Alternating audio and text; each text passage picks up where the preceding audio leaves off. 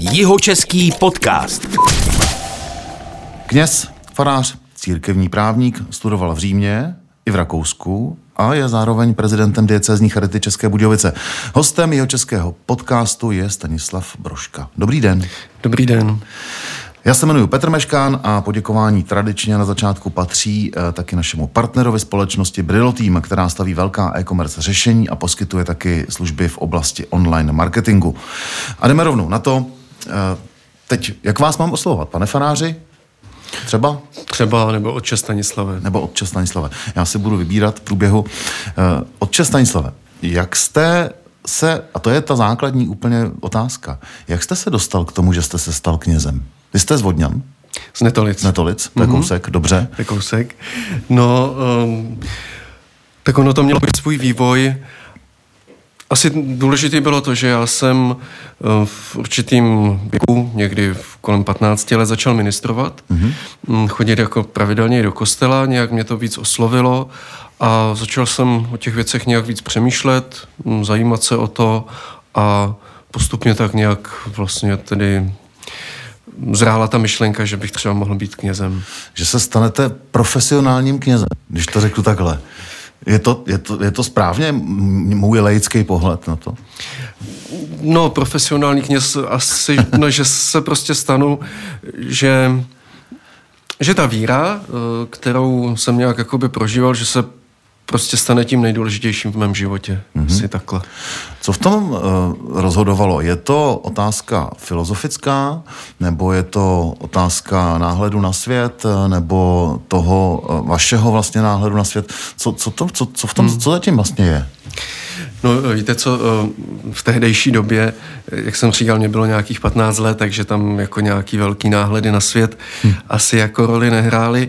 Prostě, prostě se mi to líbilo, no. Bylo to jako něco, co jsem vnímal, m, že to ve mně vyvolává takové zvláštní, jako hezké pocity. Sám jsem tomu třeba ani úplně nerozuměl, postupně jsem to nějak musel, že jo, o, nad tím tedy přemýšlet, a, a, ale prostě dělalo mi to radost. Hmm.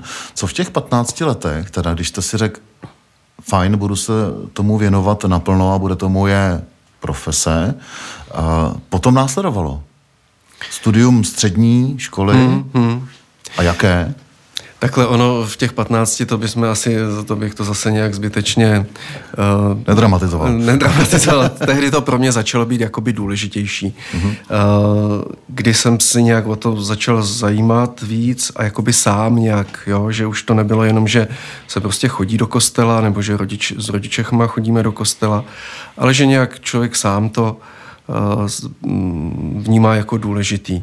V té době uh, já jsem chodil tedy pravidelně do kostela, ale zároveň to ještě nebyla doba, kdy bych jako nějak uvažoval o tom, že se stanu knězem nebo že budu, že budu tedy takhle ten svůj život směřovat tímhle směrem. Já jsem že šel potom na střední školu, na gymnázium, což mi poskytlo vlastně ještě spousty času se nějak dál rozmyslet. A v tehdejší době já jsem spíš jako inklinoval k studiu chemie nebo biologie. Že mojí velikou láskou jsou včely. Hmm. Byly. K tomu se určitě dostaneme. A takže, takže to tam tak jako taky, taky hrálo tu roli. No, chemie, biologie a víra, hmm. to mě jako ateistovi nějak nejde úplně dohromady. Mm. Zvlášť ta biologie teda. Uh-huh. Jak vám to šlo dohromady v té době? Nebo jak vám to jde dohromady dneska? Mm. Budu se ptát takhle jako úplně laicky, promiňte mi to. Dostaneme se i k možná jako vážnějším tématům, ale já to uh, zkouším takhle, protože mě to zajímá mm. samotnýho. Mm. Ono, no, je to, je to zajímavé v tom, že Uh...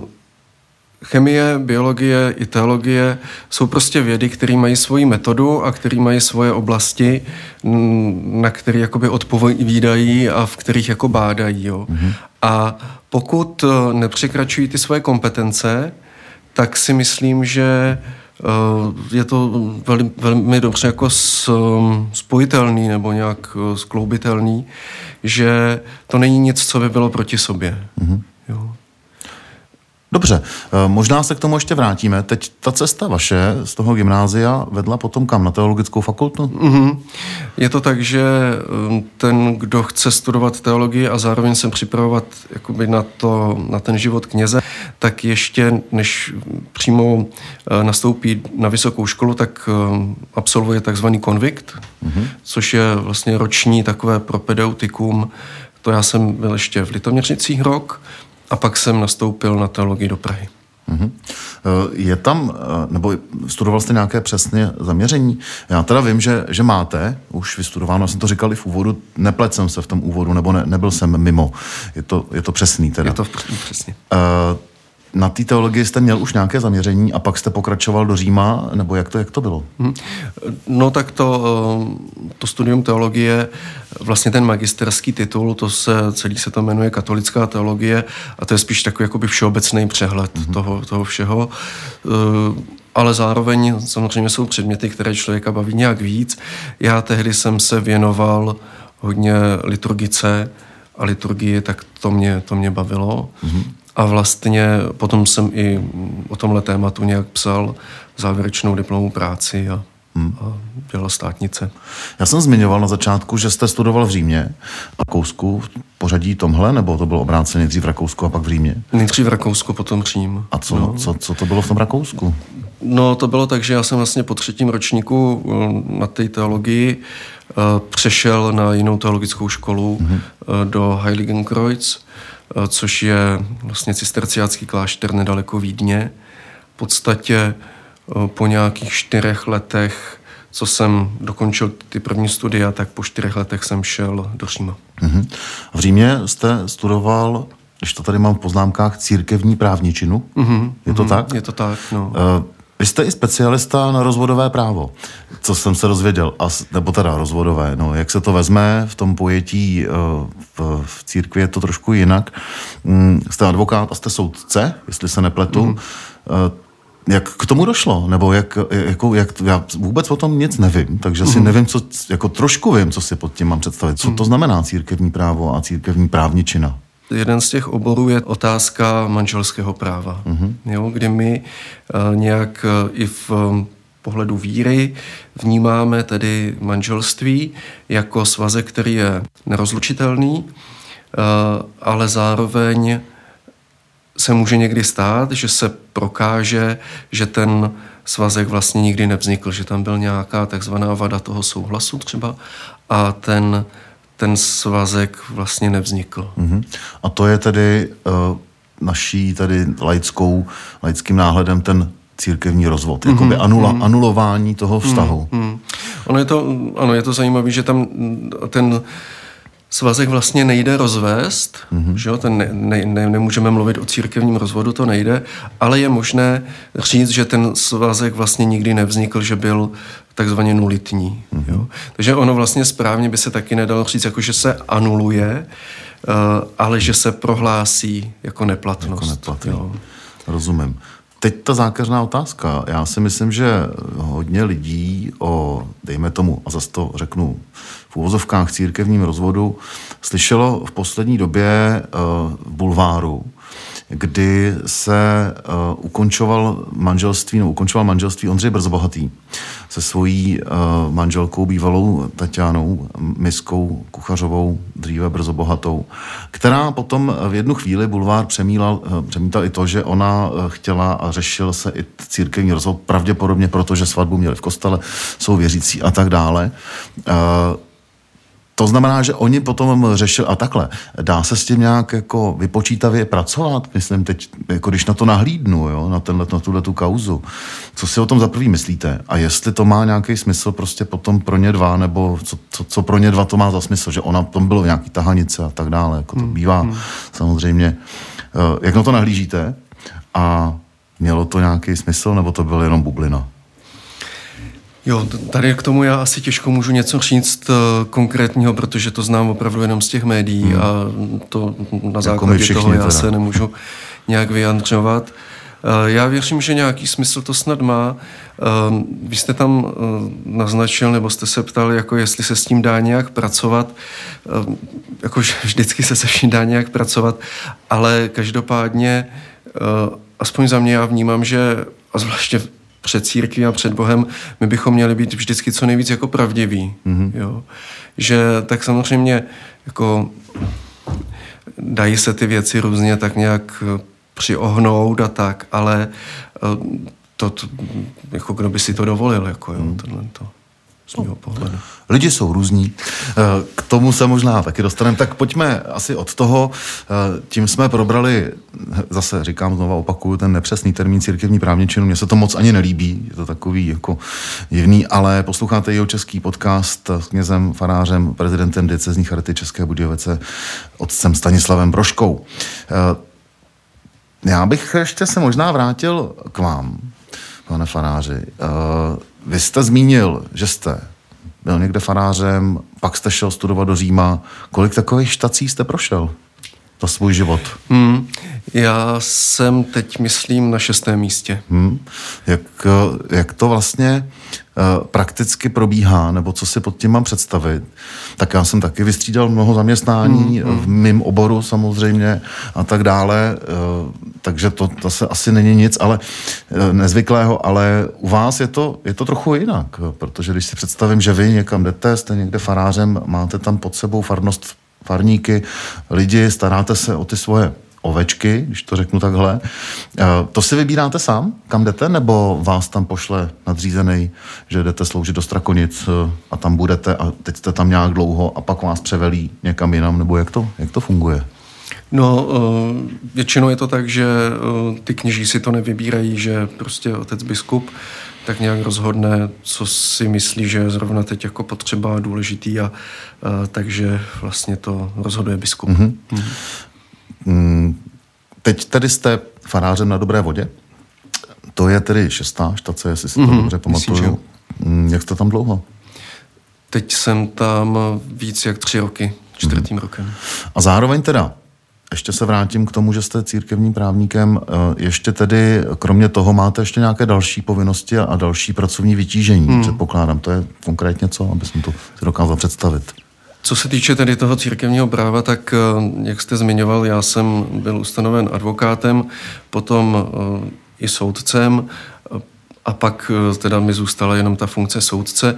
To spočívá v tom, že, že když prostě probíhá nějaký ten proces, tak já se vlastně buď těm lidem jakoby nějak pomáhám, radím, co a jak, jak ten proces vlastně probíhá. Případně potom tady v Budějovicích na biskupství vedu takzvané výslechy, kdy vlastně mm-hmm. jakoby ti, ti lidé přichází, aby nám o tom nějak jakoby pověděli. No a případně potom jednou za čas jezdím do Prahy, kde potom diskutujeme o těch různých kauzách a radíme se, jak to vlastně rozhodnout. Mm-hmm. Takže to je ta otázka toho mm-hmm. církevního práva. S tím, že samozřejmě to není jenom manželství, ale tak ten takzvaný kodex, ten církevní zákoník je jako trochu bohatší, takže když třeba někdo potřebuje s něčím poradit nebo tak, no tak se na mě taky obrátí a mm-hmm. různě to třeba můžeme probrat. Ještě jsem zapomněl zmínit tu třetí poměrně důležitou rovinu toho vašeho pracovního vytížení a to je práce pro diecézní charitu. Charita jako taková je důležitou součástí církve, je součástí církve. Co vy jako prezident máte na starosti, hmm. pane prezidente? To je, ano, to je moc hezká otázka, která se dotýká podstaty, že toho, tý funkce toho prezidenta, k čemu to vlastně je. Ono to se hledá postupně, no, nebo já to hledám postupně a objevuju. Jde o to, že já bych měl tedy dbát na tu duchovní stránku charity. Jo, že my na jednu stranu, teda, jak jste hezky říkal, vnímáme, že charita je součástí církve, na druhou stranu jsou uh, součástí té charity i lidé, kteří nějak třeba k té církvi mají trošku dál nebo nějak jako hledají a tak uh, mým takovým úkolem je vlastně tu, uh, těmhle lidem nějak pomoci se zžívat s tou, s tou církevní složkou té charity. Hmm. Tak bych to asi možná řekl. Ono je to o tom, že diecézní charita je jedna věc, pak je diecéze, kde jsou ostatní charity, které patří pod celou diecézi a vlastně celkově v celé diecézi budějovické, dejme tomu od Hražďovic po Pelhřimov, v charitě pracuje několik set lidí. To jsou taky vaše ovečky? No, takhle, já to slovo ovečka, jako mně se to moc nelíbí. Dobře, promiňte. A mohli bychom říct, že jsou to moji kolegové a kolegyně, mm-hmm. a, nebo spolupracovníci. A, jo, jsou, no. Mm-hmm. Mm-hmm. Takže úlohou prezidenta diecézní charity je se starat o uh, duchovní život, dejme tomu, kolegů, kolegům mm, mm. v rámci diecéze. Mm. Tak jakoby nabízet, že jo, protože ono, uh, samozřejmě já to těžko nějak můžu taky takhle jako obsáhnout uh, sám, takže jako hledáme, hledáme ty způsoby, jak nějak to, to rozvíjet, i třeba ve spolupráci s těma kněžíma, kteří tam uh, působí na těch konkrétních místech a tak. Mm-hmm. No, povídáme si, pane fanáři, teď v předvánočním čase, je to, je to konec roku dva tisíce dvacet tři. Já bych se s vámi rád popovídal eh, o tom, jak eh, vnímáte Vánoce. Tradičně se totiž v Jihočeském podcastu takhle v tom vánočním čase setkáváme s kněžími nebo s fanáři, eh, kteří jsou eh, mladí, eh, kteří jsou trochu jiní, ale zároveň ten náhled na čistě křesťanské svátky, jako jsou Vánoce, mají samozřejmě za mě ten, nechci říct, že správný, ale asi ten nejčistší. Ale zároveň i kriticky můžeme nahlédnout na společnost. Jak vy nahlížíte třeba na ten adventní čas, který teda, já to řeknu za sebe, schválně, na mě teda působí, já ho mám rád a je to trochu ambivalentní, na druhou stranu ho nenávidím.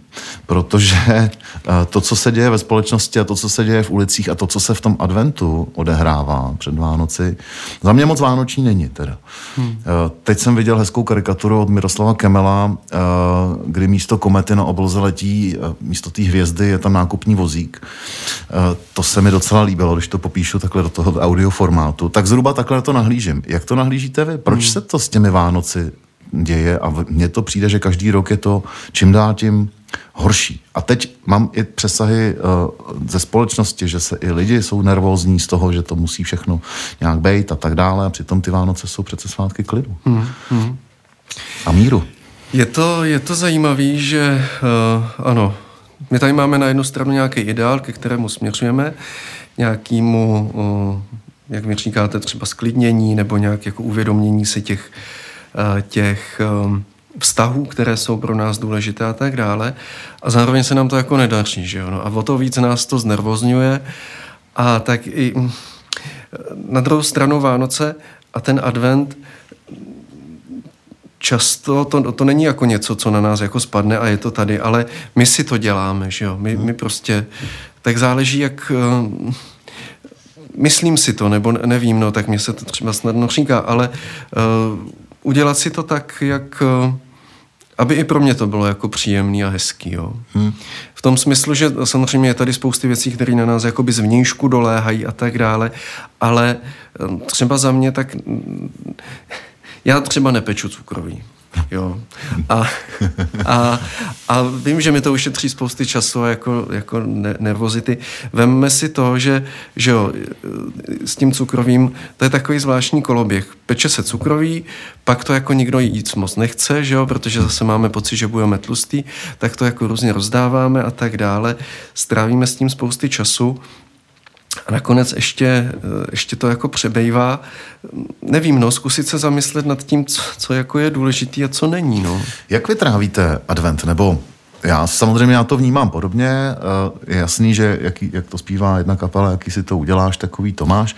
To platí samozřejmě i o tom předvánočním období, který jsem tady trošku začal kritizovat, ale máme tady adventní čas, čtyři adventní neděle, pak přichází samozřejmě svátky vánoční. Je nějaká, nějaký návod na to, jak ty adventní neděle, ty adventní víkendy, který předcházejí potom těm svátkům, trávit, tak aby člověk věřící, dejme tomu, dospěl k tomu uh, vánočnímu času, když to řeknu špatně, možná připravený? Hmm. Já ten návod neznám. Tak děkuju.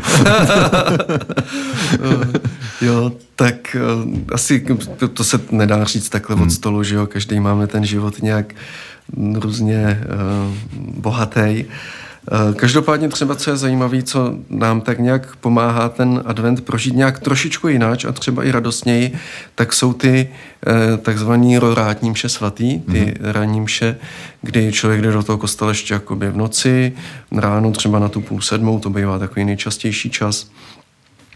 Ještě třeba předtím, než jde do práce a tak. A nějak jako z, zvýraznit, že ta doba je trošku jiná. No. Hmm. My to třeba děláme ještě tak, že v těch farnostech, kde tyhle ty ranní mše svaté slavíme, takže pak je ještě společná snídaně, hmm. že člověk jako zase má možnost se s těma druhýma potkat, nějak probrat to, co se děje, to, co prožívá. Tak to mi přijde takový hezký, že to k tomu adventu nějak, nějak jako patří. No. Hmm. Já na to navážu ještě otázku stran křesťanství v dnešní společnosti. Je to otázka od kolegyně, k Veroniky, která se, jsem se jí ptal, na co se vás mám ještě zeptat. A ona říkala, jak otec Stanislav vnímá to, to křesťanství v dnešní společnosti a třeba, uh, jak to říct, ona se ptala čistě na to, že si vzpomínala, že ona sama chodila do náboženství, když byla malá nebo mladá. Jak to je dneska a jestli vy třeba i se snažíte pracovat s mladými lidmi? A chodí mladí lidé na vaše mše? Hmm. Jo, mm, s mladými lidmi, no tak snažím se, že jo, tak když se tak nějak potkáváme. Ono to je tak, že na ty nedělní bohoslužby těch uh, mladých za stolik nechodí. Hmm. A co je trošičku nebo jakoby škoda nebo náročný, uh, pro, pro ty mladý je vždycky důležitý uh, mít nějaký, třeba nějakou partu, ne? Nějaký společenství. Hmm. Tak to se nějak snažíme třeba i s kněžíma tady z Budějovic nějak víc jako budovat, uh, kdy uh, je jakoby seznamovat a nějak, aby, um, aby si uvědomili, že prostě v té víře jako nejsme sami. Mm-hmm. Jo, tak to mi přijde takový důležitý, co se týče té tý práce s tou mládeží. Vy jste říkal, no, to křesťanství, já nevím, jestli ta otázka tam jako vysloveně zazněla, nebo uh, jestli jsem to dobře pochopil, ale co vlastně může jako křesťanství dneska nabídnout tomu světu. Mm. Ono je to jako, no... I tak jsem to myslel, ano. Uh, je to... Uh,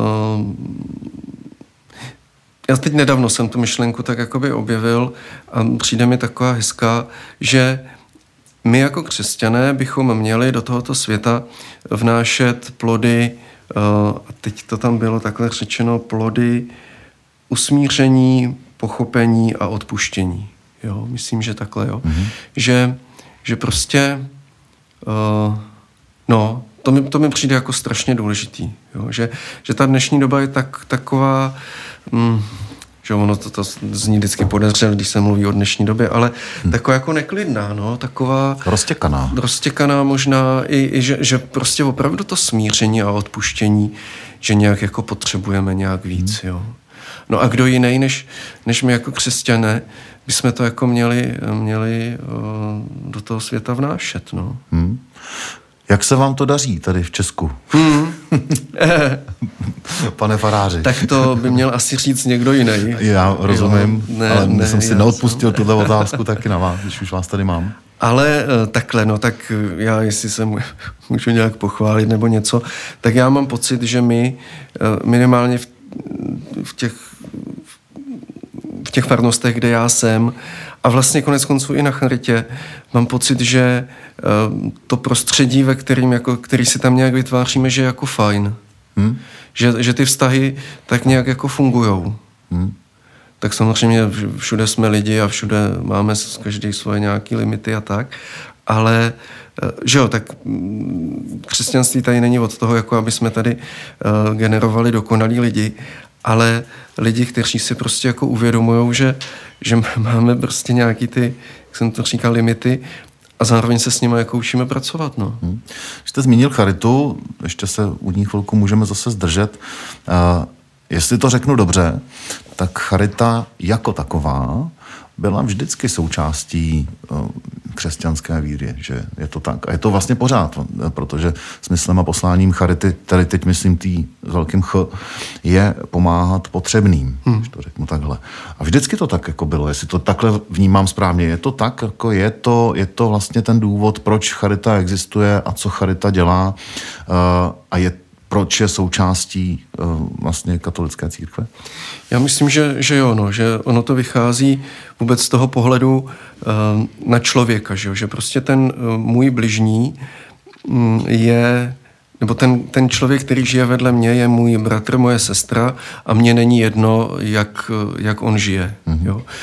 Jak taky je v evangeliu máme, že jo, cokoliv jste učinili jednomu z mých nejposlednějších bratří, mě jste učinili. Ježíš se jako identifikuje s každým z nás a zároveň taky, že jo, je taky napsáno, což je taková všeobecná všeobecné pravidlo, cokoliv chcete, nebo jak chcete, aby se lidé chovali vůči vám, tak se chovejte vy vůči nim.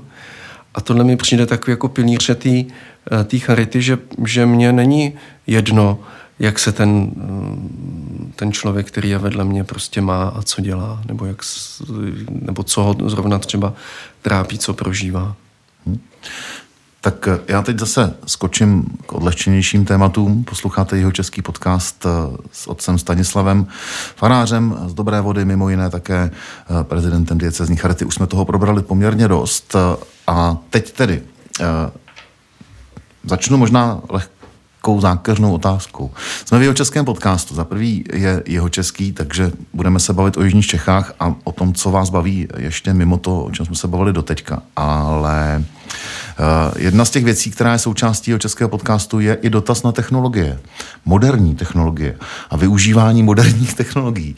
Pane faráři, jak dneska vy využíváte nebo dokážete využívat moderní technologie? Počínaje chytrým telefonem, aplikacema v počítači a teď neumím si to představit úplně, ale ptám se čistě záměrně, jestli tam něco takového je a jestli vy sám využíváte, ať už pro tu svoji práci nebo v soukromém životě moderní technologie. A jak? No, já jsem takový úplně jako jednoduchý uživatel.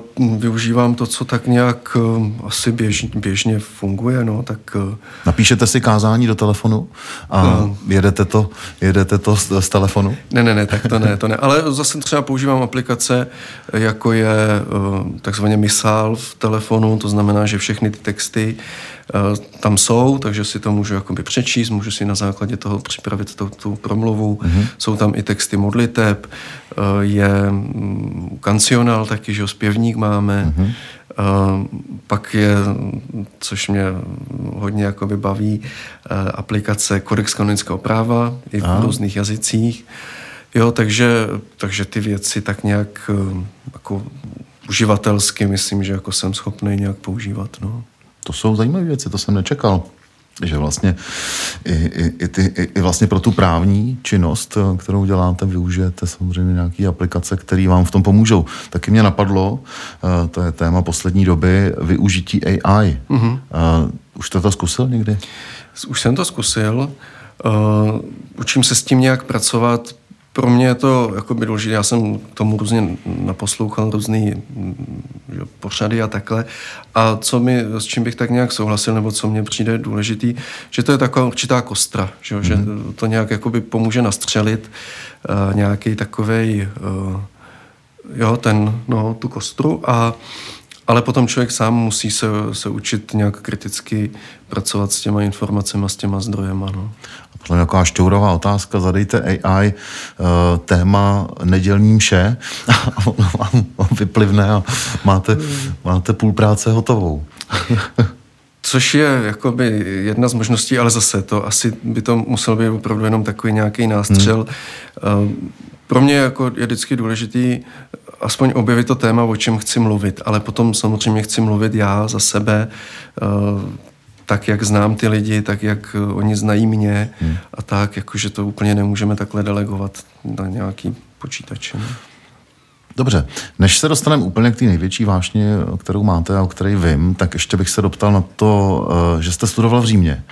Jak dlouho jste tam studoval a jak vám Řím přirostl k srdci? A teď já mám Itálii rád, mm-hmm. mám rád italskou gastronomii, mám rád vlastně spoustu věcí z Itálie, včetně historie a tak dále. Jak vás oslovil Řím a to, ten pobyt tam? Já jsem tam tedy studoval tři roky, tři roky jsem tam byl a kdybych to měl jednoduše nějak shrnout, tak jsem rád, že jsem tam mohl být a jsem rád, že už tam nejsem. Jo, že byla to veliká zkušenost. Na druhou stranu to taky nebylo úplně jednoduchý a když jsem tam šel, tak jsem se v podstatě učil italsky, takže hodně času jsem tam strávil tím učením jazyka. Ty studia taky nebyly úplně jako jednoduchý, taky jsme měli hodně přednášek a, a tak, takže toho času volného za stolik nebylo.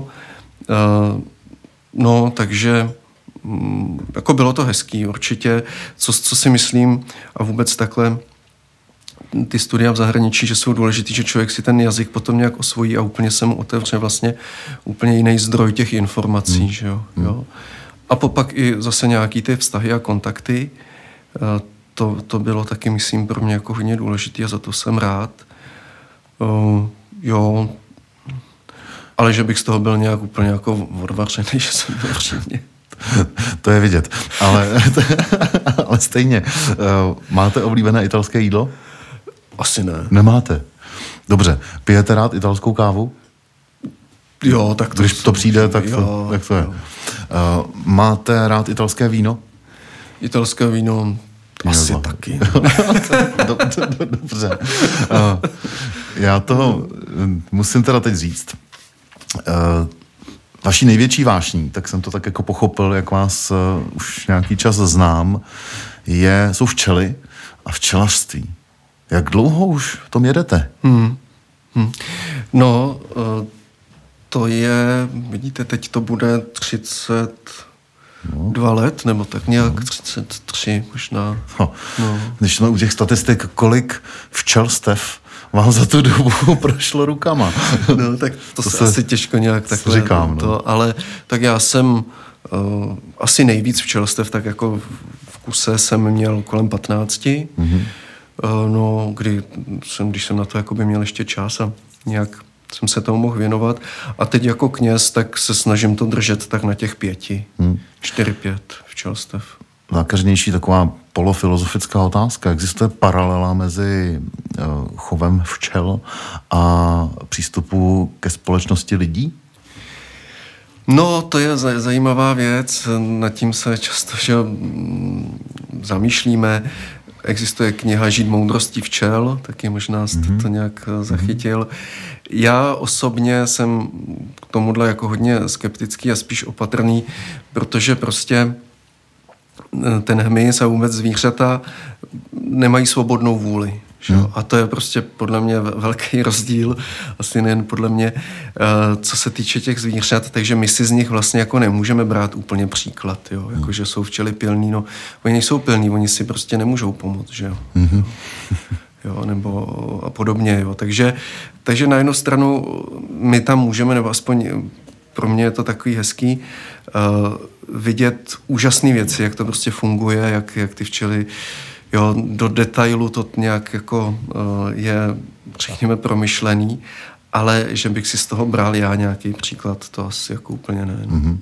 Zpátky k tomu vašemu včelaření, já o tom vím opravdu jenom obecné informace. Mám třeba kamaráda, kameramana, který přistupuje vyloženě, jak to říct, po staru, jako chování včel. To znamená, já teď to přesně nedokážu definovat, vy asi víte mnohem líp, o čem to je. Uh, myslím tím, že třeba nevím, nedokrmuje, nebo ne, nevím mm-hmm. přesně, jak to je. Uh, vy to děláte jak? Nebo jaký jak, jak, jak, jak, jak jsou tam ty rozdíly? Mm-hmm. Vidíte, to, to je vůbec jakoby zajímavá otázka přístupu k té přírodě, že jo? Mm. Kdy uh, na jednu stranu my... Uh, My jako lidé vlastně máme uh, moc nad tou přírodou, jo? My jsme jakoby, bych řekl, opravdu jako tím, tou korunou toho stvoření, ale zároveň je s tím spojena veliká zodpovědnost. Hmm. Veliká zodpovědnost a to nám někdy jakoby uniká, jo? A to znamená, že uh, i třeba v tom včelařství, ale možná asi i v tom zemědělství, vždycky se, se můžete jako buď upnout na výnosy, no A nebo taky na nějakou tu přirozenou, řekněme, nějaký ten přirozený postup. Přijde mi, že jakýkoliv extrém je asi špatnej, že jo, nebo tohle, takže prostě nějak, jak bych to řekl, jako rozumně, no, tak já se, jako hodně důležitý je, aspoň za mě, opravdu nepodceňovat to léčení těch, těch čerstev, protože ty roztoči, které tady teďkon jsou, někdy od těch sedmdesátých let, ty jsou prostě likvidační a ty včely si s tím neumí poradit. Na druhou stranu, samozřejmě, čím více používá ta chemie, tím více jako ty včely zase taky oslabujou na, na, na jinou stranu a tak. Takže za mě prostě nějak hmm. jako rozumně. No. Hmm. Jak poznám dobrý med? Podle vás. Mm-hmm. Hmm. No asi záleží, co komu chutná. Jasně. Ale takhle. Já asi ne, nepoznám dobrý med, spíš poznám jako špatnej. Hmm.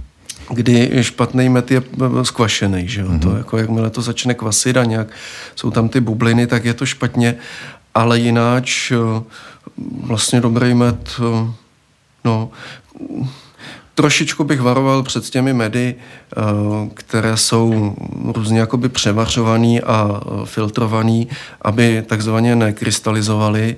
Ono to tak jakoby hezčí vypadá, ale na druhou stranu tam to ztrácí potom všechny ty, ty výživné látky. No. Hmm. Ještě je zajímavá věc, to jsem se dozvěděl, řeknu popravdě teď v hospodě na návsi od kamaráda včelaře shodou okolností, ale nějak jsme do hloubky nešli, tak se vás na to doptám.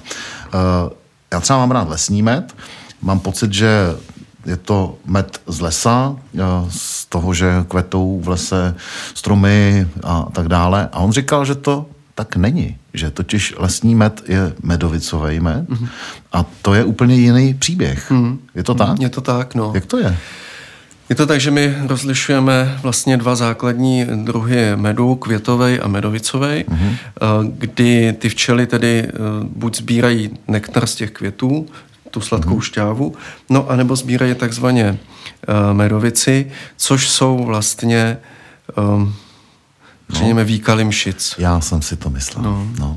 On mi to říkal jinak v té hospodě u piva, ale, ale je, je to tak. To znamená, že ten med potom, který z toho vznikne, je teda z výkalů mšic, ale je tmavej. Mm. Já mám pocit, že tam ten, uh, jak to říct, tu vůni toho lesa cítím, ale mm. když to řekneme takhle, mm. tak nevím, jestli to je vůně lesa teda. Jo, já věřím, že jo. Tak ono jde o to, že ty mšice vlastně, oni jak sajou tu šťávu z těch stromů, tak ona je hodně sladká, oni nejsou schopní strávit všechny ty cukry. Mm-hmm. Jo?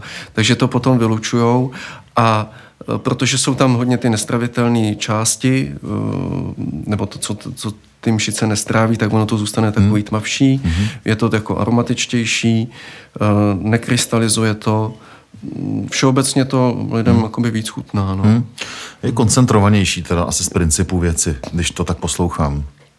Takhle, ta, co se týče koncentrace, jestli máte na mysli třeba vodu nebo takhle, tak to, to si tam potom dělají ty včely sami. Ty, ty vlastně, mm-hmm. protože oni vždycky donesou něco, jako takzvaně tu sladinu, kterou oni pak zahušťujou. Mm-hmm. Jo, to, to oni pak musí zahustit sami větráním a, a odpařováním té vody. A tím vlastně taky ten med získává tu vlastnost, že se nekazí. Mm-hmm. Vy vyrábíte květový med, předpokládám.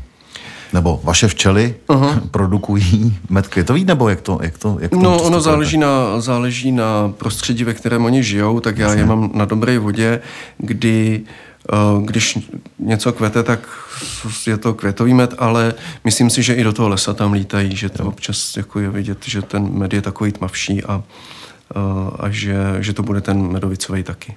To znamená, že se vám to může smíchat a v podstatě nevíte, mm, poznáte mm, lehce. Mm. Děláte nějaký rozbor medu potom třeba, abyste zjistil přesně, jako odkud je, jestli to je víc lesa nebo z jakých jako květin mm. a tak dále. To asi tušíte samozřejmě, co kvete. Přesně, to se pozná podle toho, co kvete.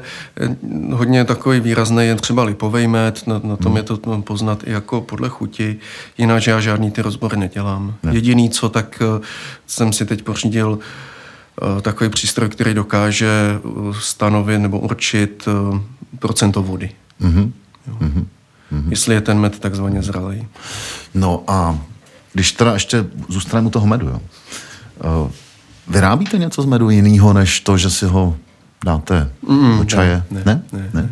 Teď, teď nedávno jsem četl o tom, jak se dá dělat medovina, hmm. ale ono to vůbec není jednoduchý a zase mě by bylo líto, kdyby mě to nějak zkvasilo takovým způsobem, že bych to musel třeba jakoby vylejt, nebo takhle člověk se to asi potřebuje učit, takže ten med já konzumuju a rozdávám takhle, jenom takhle. Co máte nejradši z medu? Jako myslím tím výrobek? Jo. Nebo jak ho nej, nejlíp užíváte vy zrovna? No, já asi opravdu jen tak namazat na chleba, já to nějak ne. Standard. Nějak to, no, no.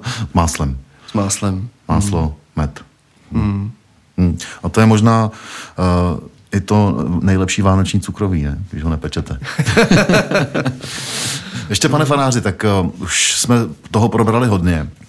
A zase využiju toho, že vás znám. Uh, jak, jakou roli ve vašem pracovním životě, jako v životě faráře, hraje, uh, jakou roli hraje humor a, a vtip? No, já si myslím, že to je důležitý. Že to je hodně důležitý.